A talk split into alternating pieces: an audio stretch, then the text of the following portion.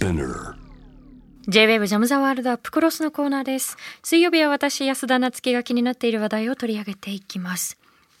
さあ、先月の23日、BSTBS の番組で飛び出した竹中平蔵氏への、竹中平蔵氏からのベーシックインカム論、これが波紋を呼んでいます。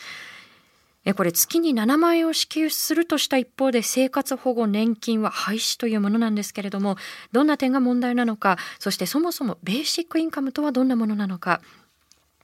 ベーシックインカムを問い直すの著者のお一人で、労働福祉政策について研究提言、年間3000件の労働福祉相談に関わっている NPO 法人ポッセの代表でいらっしゃいます。今野春樹さんと一緒に考えていきます。え今野さん、こんばんは。あ、こんばんは。よろしくお願いします。よろしくお願いいたします。えこのベーシックインカムの話に入る前にですね、ぜひあの今野さんに伺いたかったんですけれども、えはいちょうど昨日ですね、あの非正規の方、そしてあの正社員の待遇の格差をめぐって。最高裁判決が2つ言い渡されたということで、これ、原告の方々にとっては厳しい判決となりましたが、えこの判決については、まず今野さん、どんなふうに捉えていらっしゃいますか？そうですね。あの非常に今実としても非正規雇用が非常にその厳しい状況に置かれているわけですよね。そのコロナの中で、まあ私たちたくさん相談を受けているんですが、ええ正社員には休業手当を払うけど、非正規には払わないとかですね、うんそういう差別がですね、非常に今、あの生活を脅かしているという中で、ええわざわざ高裁の判決をひっくり返してまでですね、賞与とか退職金について、えー支払わなくてよいというのは、まあ、この状況というのを分かってやっているのかなということで、非常に疑問が多い、えー判決だなと思いました。なるほど。この判決が出てしまったことによるこの負の影響というのはどんなものが予想されるんでしょうか？はいまあ、一応、今回の判決においては、まあ、全てのこう差別があの認められるわけではないということも一応、不言はされているんですがうん、やはり多くの企業で差別は大丈夫なんだというメッセージを与えてしまったということはあると思います。そうですね。これが判例として、まあ、企業側に都合のいいように使われてしまうのではないかというところも懸念点ということですよね。はい、うーんあのそれに大きく関わってくるものなのかもしれないんですけれども竹中平蔵氏の発言というのがあのかなりこう波紋を呼んだ物議を醸したと思うんですよね。でその中で再度注目されているのがこのベーシックインカムということなんですけれどもあのそもそもこのベーシックインカムが一体どういう取り組みなのかということから教えていただけますでしょうか？はい、あのベーシックインカムはい一律に所得保障を、えーするという政策でして、えー審査をなしに、えー全、えー住民に、えー一定の現金を給付するという政策になっています。ただ、これはあのいろんな実はベーシックインカムはいろんなタイプがものすごくさまざまに議論をされていて、ええこの竹中さんのものもそうなんですが、いベーシックインカムという言葉を使って、全く千差万別のいろんなことが今、言われているという状況ですね。なるほど。あのベーシックインカムはとはこうであるっていう定義はそうすると、まあ、なかなか難しいところではあるんですけれどもあの一般的に言うそのある一定程度のその、まあ、所得を保障するような形で言うとそのメリットとしてはどういったものが挙げられるというふうに考えられるんでしょうか？はい、あの今、いろんな社会保障制度がありますけれども、えーやはりその所得に制限があったりとか、まあ、必要な人っていろんな審査が入ってしまう場合が多いわけですね。うん。特に生活保護の場合には、えーまあ、いろんな、まあ、所得とかのです、ね、審査があって初めて受けられるということになりますから、はい。それに対して一律に現金を給付するということですと、審査の手続き、手間がかからない、えー行政のコスト削減になったりとか、あるいはあの、えっとその誰が受けてるかということで、あの人は生活保護を受けてるということがまた差別につながってしまうわけですよね。ええそういうものを、まあえーなくすことができるというふうに、まあ、あのえー主張をされています。なるほど。あと例えばその今野さんが一番お詳しいところだと思うんですけれども、生活保護の水準、まあ受けられるその基準自体が非常にこう厳しかったりですとか、まあ不当にその門前払いをされてしまうということが起きてきているわけですよね。で、そうなると、例えばそのまあ不当に働かせるようなあのいわゆる格好好きですけれども、まあブラック企業と呼ばれるところで働かざるを得なかったり、非常にこう不安定なところでも、まああのそういうところで働かざるを得なかったりという状況が作られてしまうと思うんですよね。でそういったところの脱却という意味では何か効果があるというふうに考えられるんでしょうか？そうですね、そこがまあ最大の論点なんですけれども、まず大前提として日本では雇用保険とかですね、もともとその、えっと、ブラック企業だったり非正規でもとにかく何でもいいから働かなきゃっていう状況に追い込まれている状況がすでにあるんですね。でこれ他国と比較しても圧倒的に日本は雇用保険がもらえないんです。失業してる人のうちの2割しかもらってないんですね。これ世界的に見るとも異常な状態です。ええでこの状況、まず雇用保険制度をしっかり整備するということがまず大前提だと思うんですが、ええ、とりあえずそれはまず不備があるんですね、でじゃあ、ベーシックインカムでそこは改善するのかっていったときに、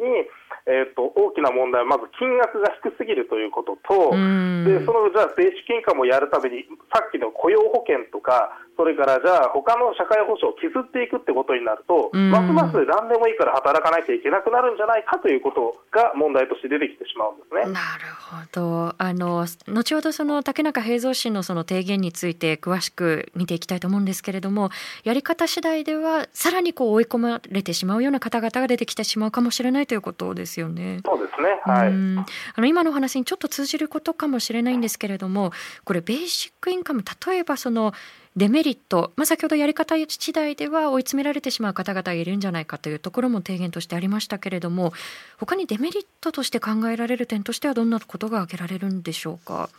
まあ、そうですね、まあ、一般的にはですけれどもそのえーと、就労意欲をなくしてしまうんじゃないかっていう議論があったりとか、まあ、これは経済界側ですよね。で逆あのあるいはその国とか財政の側からはそもそもそのどうやってその予算を、えー、集めてくるんだということが出ています。でこれはすごくまた他の点とも関わって一番重要なことの一つなんですが、えー、結局じゃあその財源を確保するために他の社会保障を削らなきゃいけないっていう話になるとあ効果があるあるんだろうか、むしろ逆効果じゃないかってさっきのです、ね、ような話になる。あとさらに、えー、このベーシックインカムを導入することで賃金を切り下げしていくっていうことが、えー、進んでしまうんじゃないかこれは労働側の主張としてはあるわけですよね。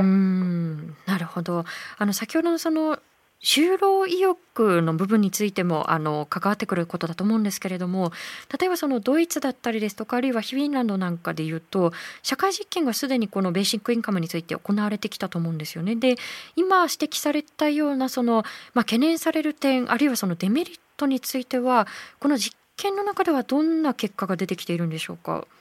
あの基本的にはドイツではその今言ったような議論が批判が強いので、ベーシックインカムは導入するということになってないんですね。でそれからその、えーと、もう一つ、フィンランドで、えーと、実験を行っているわけですけれども、えー、これなんかは非常に限定的な実験しか行っていないので、確かなことは言えないんですが、ベーシックインカムにした方があが生活保あの保護のようなですね、そのえーとまああのえーと、所得補助よりも、えーまああの受けやすいっていうですね、あのベーシックインカムが受けやすいというような結果は得られてないっていうのが現状ですね。なるほど。あの就労意欲に関してはあのそこまで影響がないという実験結果もフィンランドではこれは出ているというところなんでしょうか？そうですね、えーと、と就労欲についてもあの雇用に対する影響は大きくはなかったということですね。なるほど。あの、まあ、あのフィンランドでのその社会実験というのもかなり限定的ということだったのであのこれからいろんなこうファクトが積み重なっていくと思うんですがもう一つ先ほど懸念していただいた点としてこれベーシックインカムを導入する代わりに他の社会保障が削られてしまってはあのまた追い詰められてしまう人たちが出てくるんではないかという点があったと思うんですね。であのここでリスナーさんから、えー、これに通じるご質問をいただいているんですけれどもラジオネームホットチョコレートさんからいただきましたえこの方今野さんのあの記事をおそらく読んでいらっしゃる方だと思うんですけれどもえ今野さんはベーシックインカムが実現した場合、医療や介護、教育などのベーシックサービスが削減するため反対とおっしゃっていたと思います。しかし、今の日本のベーシックサービスは全ての市民に有効とは言い難いです。ベーシックインカムは個人の生活の選択肢を広げ、少なくとも今よりは暮らしやすい社会になると思います。また、現役世代にとって不公平な年金制度を改める意味でも、ベーシックインカムは社会インフラになるのではないでしょうかというご意見ですが、えちょっとあの河野さんにここで補足していただきたいんですけれども、ここで出てきたベーシックサービスっていう言葉はどういった言葉を指す、どういった意味の言葉なのか、そのあたりいかがでしょうか？はい、あのベーシックサービスというのは、医療とかですね教育とか住居といった生活に不可欠なニーズを、えーまあ、あの社会が保障するというですね、まあ、そういう、ベーシックサービスというものをそういうそういうものを総称して呼んでいます。でそのベーシックインカムにたが所得を保障するつまり現金でを配ってですね所得を保障するのに対してベーシックサービスは現物を保障するんですね。つまり必要な人は必要なサービスを受けることができる。これはかなり大きな違いでして、お金を一定額もらったとしても病気大病を患う人もいれば病気にならない人もいるわけですよね。でこのサービスの場合をサービスを全員受けるって場合ここの場合もですねその差別とかスティグマは起こりにくいわけです、うん、え誰が受けるっていうことではなくて基本は全員が受けられるというものですから、え。でそうした時に必要な人が受けられるっていうのがベーシックサービスで、一定のお金の場合にはその保証がないっていうですねこういう違いですね。うん。あの先ほどのそのご質問ですとそのベーシックサービスはすべての市民に有効とは今のところ言い難いんじゃないか日本の制度ではというところですね。であのベーシックインカムは社会インフラにあのその代わりになっていけるんじゃないかというご質問だったと思うんですけれどもこのご質問に関してはいかがでしょう？そうですね、まあ、残念ながらその、まあ、竹中さんが言うような仮に7万円を配ったとしても、じゃあ、これで他の社会保障が削られてしまった場合ですね、まあ、特に医療とか、えー、あるいは教育費がもっととも今でもどすごい高騰しているので、ね、まさにおっしゃったようにベーシックサービス日本そもそも脆弱なのでせめてお金が欲しいというのはまあ非常に分かる話でもあるんですが、ただその一定のお金のためにますますベーシックサービスが削られてしまうとこれは貧富の格差受けられるサービスの格差というのが今よりももっとひどくなっていくということが予測されるわけですね。なるほどあのそんな竹中さんのこの提言というのをもう少し詳しく見ていきたいんですけれどもえこれポイントを整理しておくとまずえ国民全員にベーシックインカムとして7万円を支給していきますと。でこのベーシックインカムの導入によって生活保護だったり年金がいらなくなるんではないか。そして所得が一定以上の人は後で返せばいいのではないかえさらにあここでマイナンバー持ってきたかと私は思ったんですけれどもマイナンバーと銀行口座を紐付けて所得を把握していくというあのポイントを挙げるとこういった点なんですけれどもえ具体的にこの竹中さんが提言したものに関してまず河野さんお聞きになった時どんな印象を持たれましたか？そうですね、まあ、いろいろなベーシックインカムのその議論、えーと、そのパッケージの主張っていうのは、まあ、たくさんのバリエーションがあるんですけれども、中でも、なんて言うんでしょうね、一番こういう、まあ、粗悪と言いますか、えー、ひどい影響が、影響があの悪い方向での影響が最も大きいようなパターンを、えー、考案されたなというのが、まあ、正直な印象でしたね。なるほど。あの例えばですねあのベーシックインカムというふうに聞くとそのパッと聞くと何かいいことなんじゃないかなっていう印象を持たれる方もいらっしゃると思うんですがこの竹中さんのアイディアを詳しく見ていって河野さんとしては評価できる点というのはちょっと見つけがたかったというところでしょうか？そうですね、うん、この中には一つも、うん、私は見当たらないと思いますね。なるほど。あのこの竹中平蔵氏のこの提言に関しては後半でしっかりあの深く掘り下げていきたいと思うんですけれどもその前にあの現時点でですねこのベーシックインカムを導入している国どういう国があるのかだったりあのそこで導入してあのどういった課題だったりですとかあるいはメリットがあぶり出されたのかということこの辺りはいかがでしょう？そうですねあの、まあ、結論から言ってしまうとベーシックインカムという政策を導入した国はまだないんですね。その一律に全住民に給付をするっていうことですよね。でそれがでその中でもいろんな議論があるけれども本当の意味でのベーシックインカムと呼ばれる政策はそれで生活ができるぐらいの水準じゃなきゃいけないんですよ。でそれが一律に全住民に保障されていなければいけませんから、はい、そういった政策を行った国というのはまだないんですね。で部分的な実験では、まあ、そのいろんなことあのさっきのようなの挙げた実例がありますけれども、えー、そういうものではあの、えーとなんていうんでしょうね、ベーシックインカム全体をまず測ることができないということは言えますね。であともう一つ大きな争点は、あのじゃあ、さっき言ったようなフルスペックのベーシックインカムを行っていくときに、やはり社会サービスを切るのか切らないのかでものすごく争点が分かれてるんです。でそこでもまだ、全くその社会サービスを切って、まあ、ある程度の高額な税収権株でもあったとしてもですよ、はい、切って良いのか良くないのかっていうところ、ここでも全く中身が違ってきますから、そこのところの議論すらまだ、なんていうんでしょうね、あのまああのこういうふうにしようっていうその方向性すら見えてないのが現実だと思いますね。なるほど。まあ最低限の生活ができなければということをおっしゃってくださったと思うんですけれども、あのそう考えると竹中平蔵思案、まあ7万円を支給します。あとは自己責任で何とかしてくださいっていう響きだと思うんですよね。こうざっくりとまとめると。えツイッターでもいろんな声をいただいているんですが、えツイッターネームリバティさん。え河野さんがおっしゃった言葉を拾ってくださっていますね。日本では雇用保険がもらえる人は全体の2割、非常に少ないなというご感想です。え、それからですね、これはおそらくあの実感を込めって書いてくださっているんだと思うんですが先ほど勤労意欲労働意欲のお話にちょっと触れたと思うんですけれどもツイッターネーム分解さん、えー、勤労意欲が失われる原因はむしろ処遇の今の現状ですよという声なんかもいただきました。えー、そういった皆さんのあの実感を込めてのあの言葉もどんどんあの寄せていただきたいなというふうに思うんですけれども、え先ほど後半前半のですねあの最後のあたりにですね竹中氏のそのまあ発言のポイントどんなものだったのかということを整理していきました。え国民全員に7万円を支給ベーシックインカムの導入で生活保護年金がいらなくなる。えそして所得が一定以上の人は後で返せばいい。えマイナンバーと銀行口座を紐付けて所得を把握というこういったところがポイントでした。改めてどんな点が具体的に問題だというふうにお感じになるのか、そのあたり、河野さん、いかがでしょうか？そうですねやはりこの竹中さんの発想の中には、その生生存権を保障していくっていうものがちょっと感じられないというか、ですねその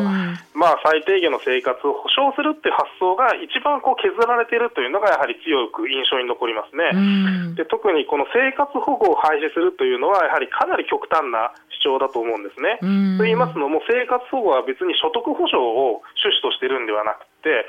あのまあ、もちろん所得保障が制度の中核にはあるんですが、はい、要するに生存とその最低限の生活を保障するっていうところに、えー、それはあの趣旨があるわけですね。そうすると、これを7万円で変えてしまおうというのは、まあ、あまりにもですねその、まあそのまあ、今まで培われてきたある種こう社会のです、ね、人権とか生存権という非常に重要な価値の部分、ここのところを、まあ、完全にこう抜け落ちた、まあ、政策論になってるんじゃないか。ということは非常に強く思います、ね、そうですよね。月7万円でどうやって生活していくんだろうかっていうことは私も考えあぐねてしまうんですけれども。あのまあ生活保護の水準よりもこれ低いということになりますよね。であの今回のその BSTBS の番組だけではなくて他のところでの竹中さんの発言なんかも見ていくと月7万円に逆にこう抑えることによってあとは働かざるを得ないじゃないか。つまりその月7万円に抑えているっていうことは働かざるを得ないような状況が逆に作っているっていうことなのかなというふうにも受け取れると思うんですけれどもそのあたりいかがでしょう？はい、全くその通りだと思います。でこれは明言は竹中さんはしてないんですが、えー、月7万円という水準が、えーと、今の医療とかですね、あの大体ほとんどのベーシックサービスを削って捻出できるのが大体7万円だと考えられてるんですね。そうすると、まあ、そういうことをおそらく考えてるんじゃないかなということが、えー、思われまして、でそうするとですねあの、まあ、医療も住居とかもですねこう削られてもうそれが社会サービスとしては補助が税金等でなくてという中で、えーと、この7万円だけ持っててもこれは全く生存保障されませんし、まして生活保護に至っているような方っていうのは病気の方とかいろいろいらっしゃるわけですけどこういう人たちがそういう保証もなしにお金だけ配られてもどうにもならないわけですよね。だからやっぱりこうかなり、うん、なんか非常に無理があるというか。あの危険なまあ、主張なのかなと思いますね。そうですね。あの先ほど前半に触れてくださったことに通じると思うんですけれども、その例えばその7万円 ,7 万円を支給される方の中でも、まあ健康に過ごせる方もいれば、あの突然病気になってしまって非常にこう多額の医療費を払わなければならないというパターンもあると思うんですよね。で。生活保護というふうに一言に言っても例えばそこに、まあ、医療の補助があったりですとかいろんなこう多機能的なところもあるというふうに考えるとあのそういった意味でも生活保護を廃してそれのまるでこう代わりになるかのような提言というのはやはりこうリスクが高いということですよね。そうですね、まあ、だからやはり生存権保障しようっていうところからこう遠ざかっているのは一番怖いことです。で私はこのマイナンバーの話なんかともすごく絡むと思うんですけれども、えー、他の狙いがあるっていうところで、まあ、マイナンバーはもちろん一つあるんだと思うんですが、関連してやはり保険市場を広げようっていうのはすごくあるんじゃないかと思うんですね。つまりこの7万円をもらったらもう生まれた時からそれはほとんども民間の保険会社に入れて医療もそれから、えー、失業もそしてその住宅もいろんなものをそのほとんどそのなんていうんでしょう保険市場でなんとかやりくりしようっていうですね使っちゃう人はもうあと自己責任で。それはもう民間の保険に全部投下してた人はもっとましなんだってこういう感じの多分社会を目指してるんじゃないかなというふうにあの受け取れるんですね。だからあの市場開拓ですよね、そうすると竹中さんなんかいろんなビジネスもやってらっしゃいますから、そういうところにまた投資やビジネスのチャンスが生まれて、でそれはものただそういうそのこれアメリカですごくもうそれそういう社会になってるわけですけど、民間の保険会社っていうのは適切にその資金を利用してサービスを提供するかっていうとそうじゃないことが大問題になってきたわけですよね。まあ中にはそれ資金運用が悪くて潰れてしまった。そうするとそこに保険金をかけてきた人たちはそこを選んだ自己責任であったものにもならないとか、そういうことが当たり前になってしまうと思うんですけれども、そういうところまでだいぶ視野に入ってるんじゃないかなっていうのはえー、非常に思いますね。なるほど。まあそのますますその生活者目線というよりも、まあ経済界にとってそのどんなメリットがあるのかという思惑があのどうしてもこう見え隠れてしてしまう。そうなるとこうまあ生活の在り方をどういうふうにこう考えていくかっていうよりもあの文字通りこう働かせ方改革のような形にもなってしまうのかなというふうに彼らの目線からだと思うんですよね。であの、はい、竹中さんあのおっしゃっていたのが非常にこう公平な形究極のセーフティーネットであり、まあ、自助ではなく公助なんだっていう話もしていたんですけれど、まあ、河野さんの今の見解を重ねていくと、まあ、それとはむしろ真逆の動きが見えてくるということになりますよね。そうですね究極の自己責任社会ということですから、うん、えー、やっぱり公助というよりはもうひたすらこの自助がのせり出してくる。でそしてその7万円と極めてこう限定されたその所得給付というですねことによって国家や社会の責任が全部あとはなくなってしまうということですよね。ということだとすると、もうこれは本当に極めてあの極端な自由主義社会、自己責任社会ということになるんじゃないかと思います。うん。あと先ほど今野さんが、まあ、保険市場も見据えてのことではないかというご指摘をくださったと思うんですけれども、もう一つ、これも私も気になったところなんですが、えー、提言の中でマイナンバーと銀行口座を紐付けて、まあ、所得を把握というもので、あのこれは菅総理大臣もマイナンバーをどんどん進めていくんだというかなり前のめりの提言をしてきたと思うんですけれどもえこの点に関しては今野さんどんなふうに捉えていらっしゃいますか？そうですね、まあ、そういうことも一つビジネスチャンスにするとか、まあ、いろんなもっと、えー、多くの個人を市場に組み込んでいくっていうですね、あのそういうな流れの中にあるんだろうとは思いますね。そうですねこのマイナンバーの在り方ということも、まあ、あの別途また議論を深めていかなければならないと思うんですけれども、まあ、何かこう管理していくっていう、まあ、統制を強めていくっていう動きが私はあるのかなというふうに思うんですよね。でそれからですねあのこれもあの少し引っかかるところではあるんですが例えばその所得が一定以上の人は後で返すということも提言の中に入れられていると思うんです、ねただこれ所得制限があるっていうことはこれベーシックインカムと言えるのかどうかそのあたりのあの整合性というのも今野さんいかがでしょう？そうですね、まあ、一般的に割とこの多分負の所得税のことを言ってるんじゃないかと思いますけれども、ね、まあ、ベーシックインカムの一種としてそういうことは確かに議論はあるので、まあ、そういうことの流れで言ってるのかなとは思いますね。あのこれまで問題点として挙げていただいたのがそもそもまあ生存権に反しているんではないかということ。それからまあ保険市場だったりその別の思惑が見え隠れしているんじゃないか。マイナンバーなんかもそうですねっていうところがあったと思うんですけれども。今野さんの中でこれ他に気になる点というのは何か挙げられますか？そうですね、まあ、これはさっきも指摘をあのされていらっしゃいましたけれども、えー、あのやっぱりですね、えー、このすごく不安定で生存がおぼつかないからこそものすごく労働者がですね安く買い叩かれる。私はずっと労働問題に関わってきたので日本のその非正規がなんでこんなに増えて減らないのか、あるいはブラック企業のようなところでも、まあ、最近もワタミが問題になってますけど、えー、そんな会社作らなきゃいいじゃないかっていう声も結構あるんですが、いやそれでもワタミはすごくやはり正社員募集してる会社なんですよ。で悪そうでも正社員はもうワタミしかなかったら行くしかないっていう人もいっぱいいるわけですね。でこういう状況がまさにその生存保障が崩される中でもっともっとこうなんて言うんでしょうね。あのひどくなってしまうんじゃないか。つまりブラック企業が増えるんじゃないかあるいは過労死が増えるんじゃないか、えー、過労自殺が増えるんじゃないか、こういうことをすごく危惧してます。うんあのまあ、私事ですけれどもあの私の兄も過労の末亡くなっていたということがあるので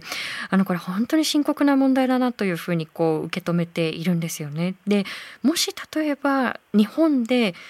ベーシックインカムをその竹中さんの案ではない形で始めるということがあるとすればあのどういう形がその中で考えられるのかその辺りは今野さんいかがですか？まあ、原理的にはなんですが、ええ、原理的にはやはりこれはヨーロッパでも議論されている話ですけども、あのベーシックサービスを削らない、むしろ充実させる中で所得保障もやるということになるわけですね、これ、そうしないと本当の効果が出てこないわけですね。ねなんでそのやはりその拡充化、まあ、最低でも維持して所得保障もっていうことをであれば、少なくとも弊害は少ないと思うんですね。基本的にはあのそのそれによって直接の弊害っていうのはあまり出てこないと考えられますから。まあ、まあ、少なくともそういう議論じゃないとだめだろうと思うんですね。うんなるほどあのただあの、ツイッターでもご質問いただいているところではあるんですけれども、例えばそのベーシックインカムも導入して、最低限のこう生活を保障する、でなおかつ、まあ、ベーシックサービスもキープするというふうになると、やっぱり財源はどうするんだっていう声が必ず出てくると思うんですよね。で、これ、例えばその消費税を上げるっていう形でこれ対応してしまうと、結局はその買い物すればするほどその消費税で持ってかれてしまう。結局は生活が削られるっていうことにもなりかねないのかなと思うんですけれど。この辺りの財源論というのはいかがですか？あまあ、おっしゃる通りですね、消費税を上げて、配って、えっていうことをやっても、それはますますその一定の金額では、その可処分所得が下がるわけですから、ますますその一定の給付によって生活を成り立たせることが困難になっていきますよね。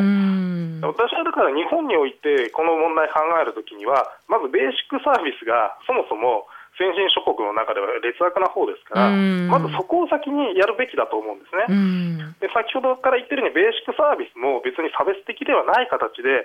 給付することが十分できるんです。それはその必要な人の現物給付をあのその必要であればですよその、そのサービスを必要とするっていうのは、なんかたくさん医療に関わりたいとか、たくさん学校に行きたいっていうのは普通はありませんから、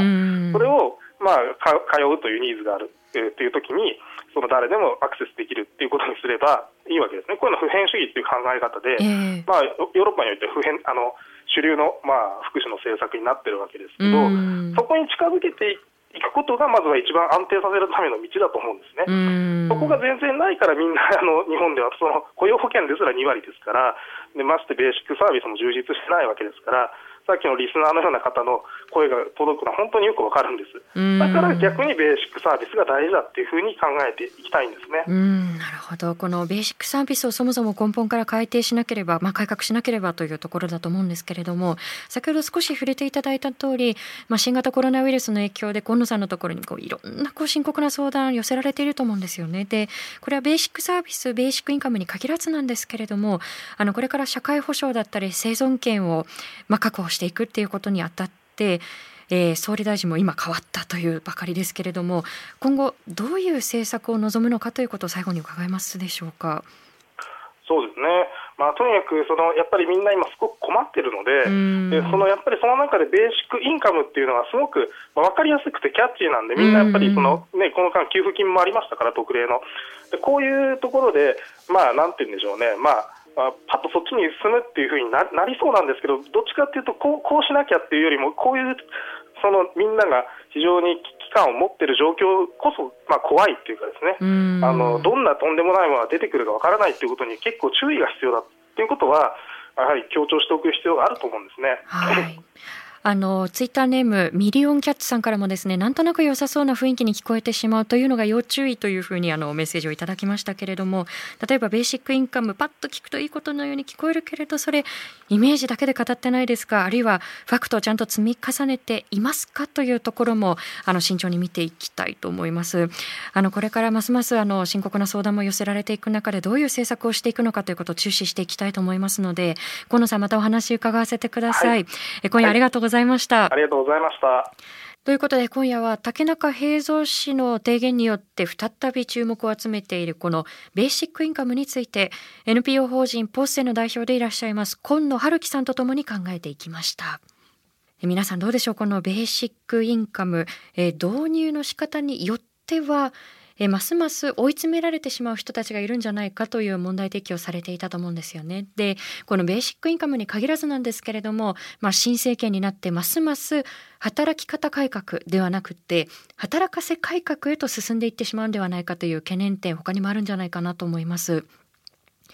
であのお話の中で少し触れたところなんですけれども、え実は私の兄13歳年が離れていたんですけれども居酒屋の店長をしていましたで何ヶ月も休みなし、えー、残業続きというところで、えー、結局はその過労のせいに亡くなってしまったということがあってあの労災認定はしっかりとあの受けられてはいるんですけれどもでも労災認定を受けたところで兄の命が返ってくるというわけではないですよね。でああいったまあ、労働力として一駒として歯車として見ていくという動きが加速しないのかどうかというところあのこれは誰しもやはりあの慎重に見ていくべきところではないかと思うんですよね。で例えば今日のお話にもあった通りベーシックインカムあるいはその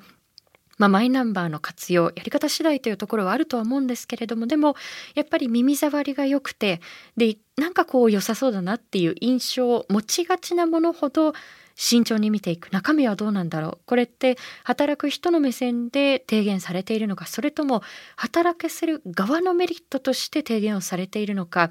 どこに軸足を置いたこれは提言なんだろうかというところをまず見ていきたいなというふうに思います。